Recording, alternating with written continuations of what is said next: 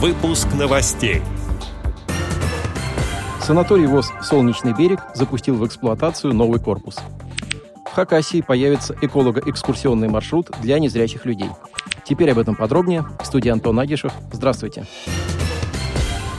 На территории Хакасского заповедника собирается создать эколого-экскурсионный маршрут, адаптированный для гостей с нарушением зрения – он будет называться «Короткое путешествие длиной в 400 миллионов лет».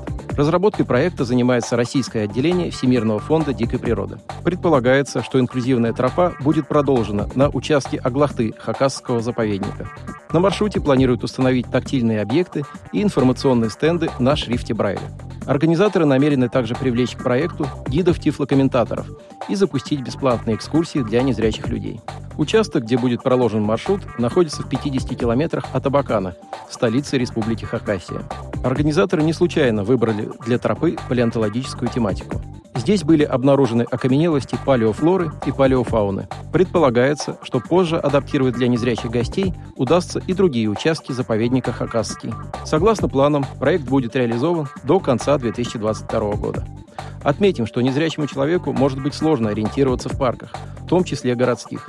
В Москве реализуется проект «Гуляем по парку», в рамках которого группа единомышленников делает парки доступнее для людей с нарушением зрения. Первым таким пространством стал популярный парк-заповедник Царицыно. С 16 июня этого года третий корпус санатория ВОЗ «Солнечный берег» в городе Геленджик начал принимать первых отдыхающих. Для гостей санатория подготовлены новые стандартные двухместные номера, полностью укомплектованные мебелью, бытовой техникой, системами вентиляции, кондиционирования и противопожарной безопасности. В здании запущены лифты, планируется проведение работ по установке беспроводной сети Wi-Fi и видеонаблюдения. Номерной фонд третьего жилого корпуса санатория состоит из 47 номеров категории «Двухместный стандарт» и 10 номеров категории «Люкс», которые находятся в процессе комплектования. До 1 июля планируется принять и заселить в новый корпус санатория ВОЗ «Солнечный берег» 90 отдыхающих. Отдел новостей «Радио ВОЗ» приглашает к сотрудничеству региональной организации.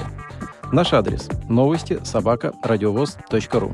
О новостях вам рассказал Антон Агишев. До встречи на Радиовоз.